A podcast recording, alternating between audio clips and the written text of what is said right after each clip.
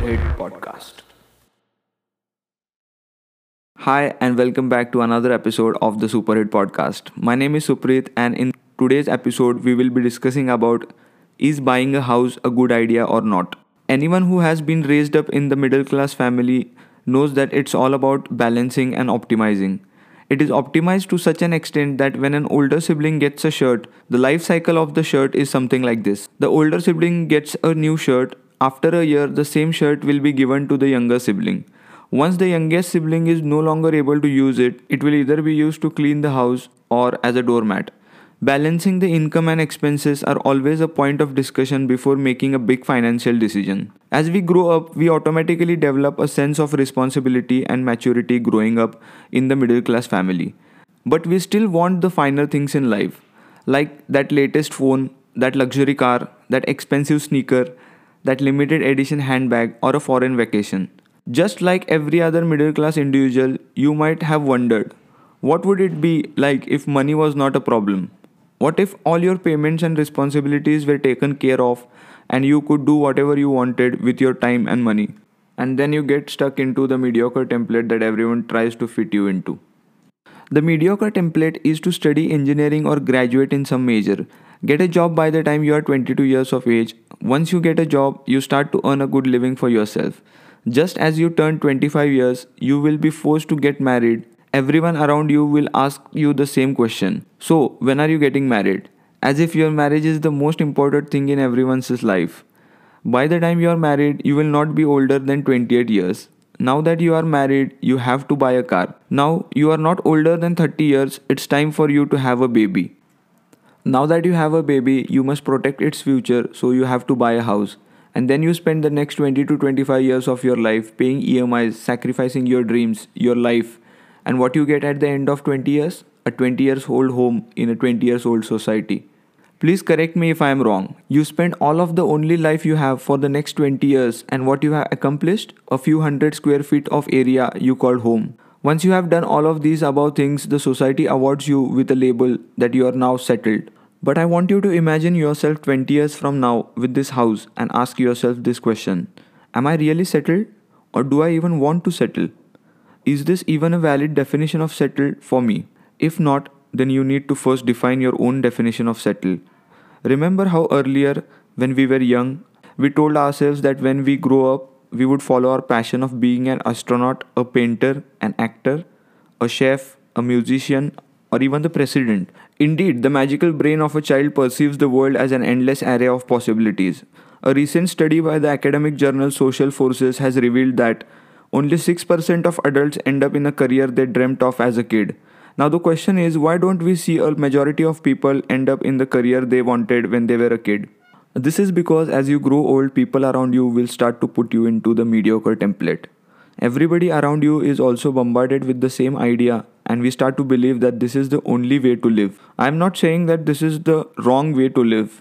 I'm just saying that this is not the only way to live, but one of the ways. What I believe is that no one should live a predetermined life. Everyone is stuck in the cycle of birth, education, job, marriage, car, kids, house, and death.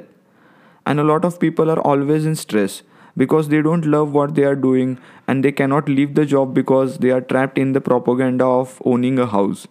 Because you are always told to follow the template and you end up being unhappy and miserable.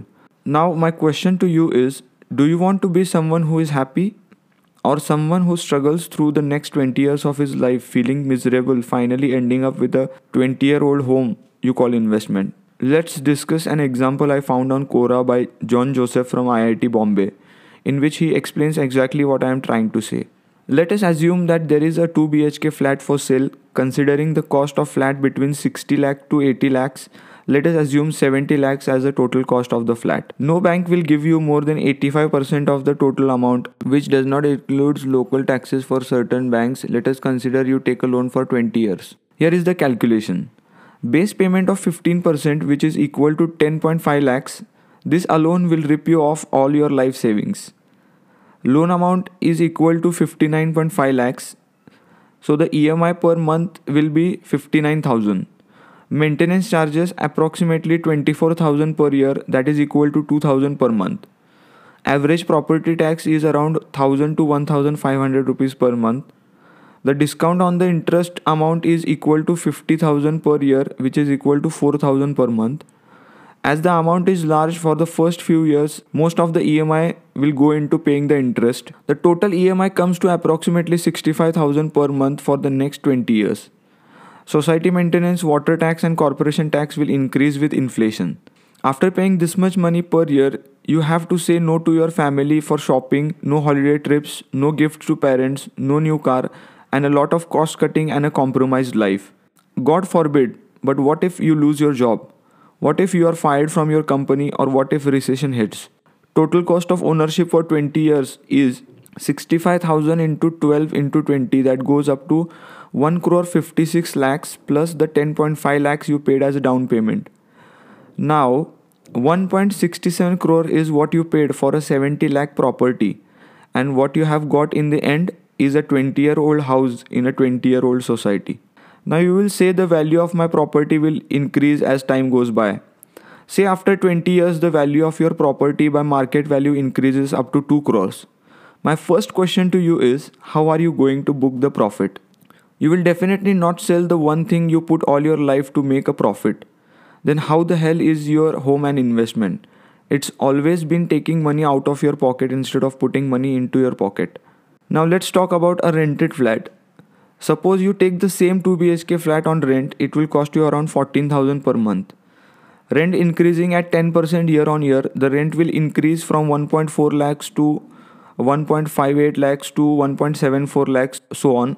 So at 20th year you will be paying 8.8 lakhs per year so the total rent you will pay is equal to 82 lakhs for the next 20 years.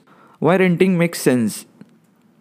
You can change the home anytime you want. If you don't like your neighbors, you can always change your home. Not if you buy, then you are stuck with the annoying neighbors for your life. If you get a better job, you can easily relocate, but if you have a home, you will have to find a job nearby, so your area of opportunity is reduced to that limited circumference around the house. Say your parents decide to move in with you. You can always upgrade from a 2 BHK to a 3 BHK with little increase in your budget. As your rent grows, so will your HRA.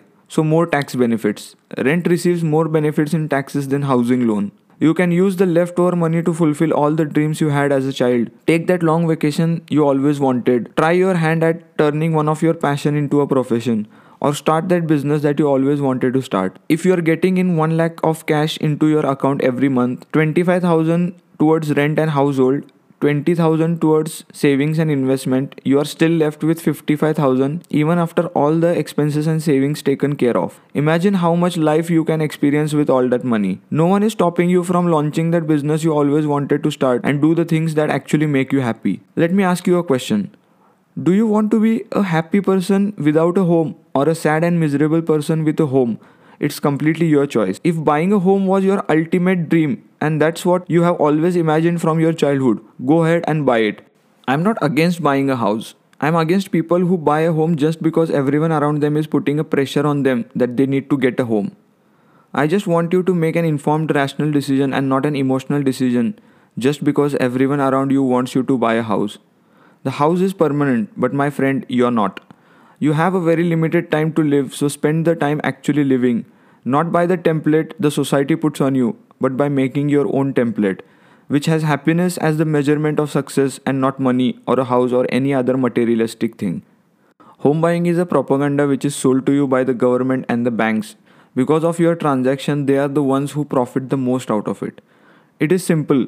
Banks love your money, businesses love the bank's money, and the government loves the business's money.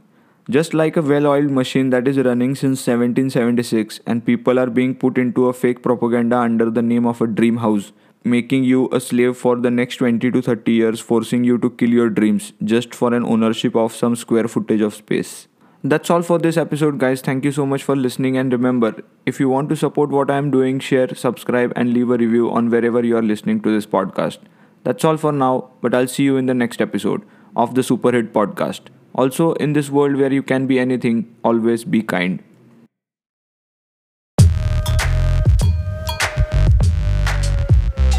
The Superhit Podcast.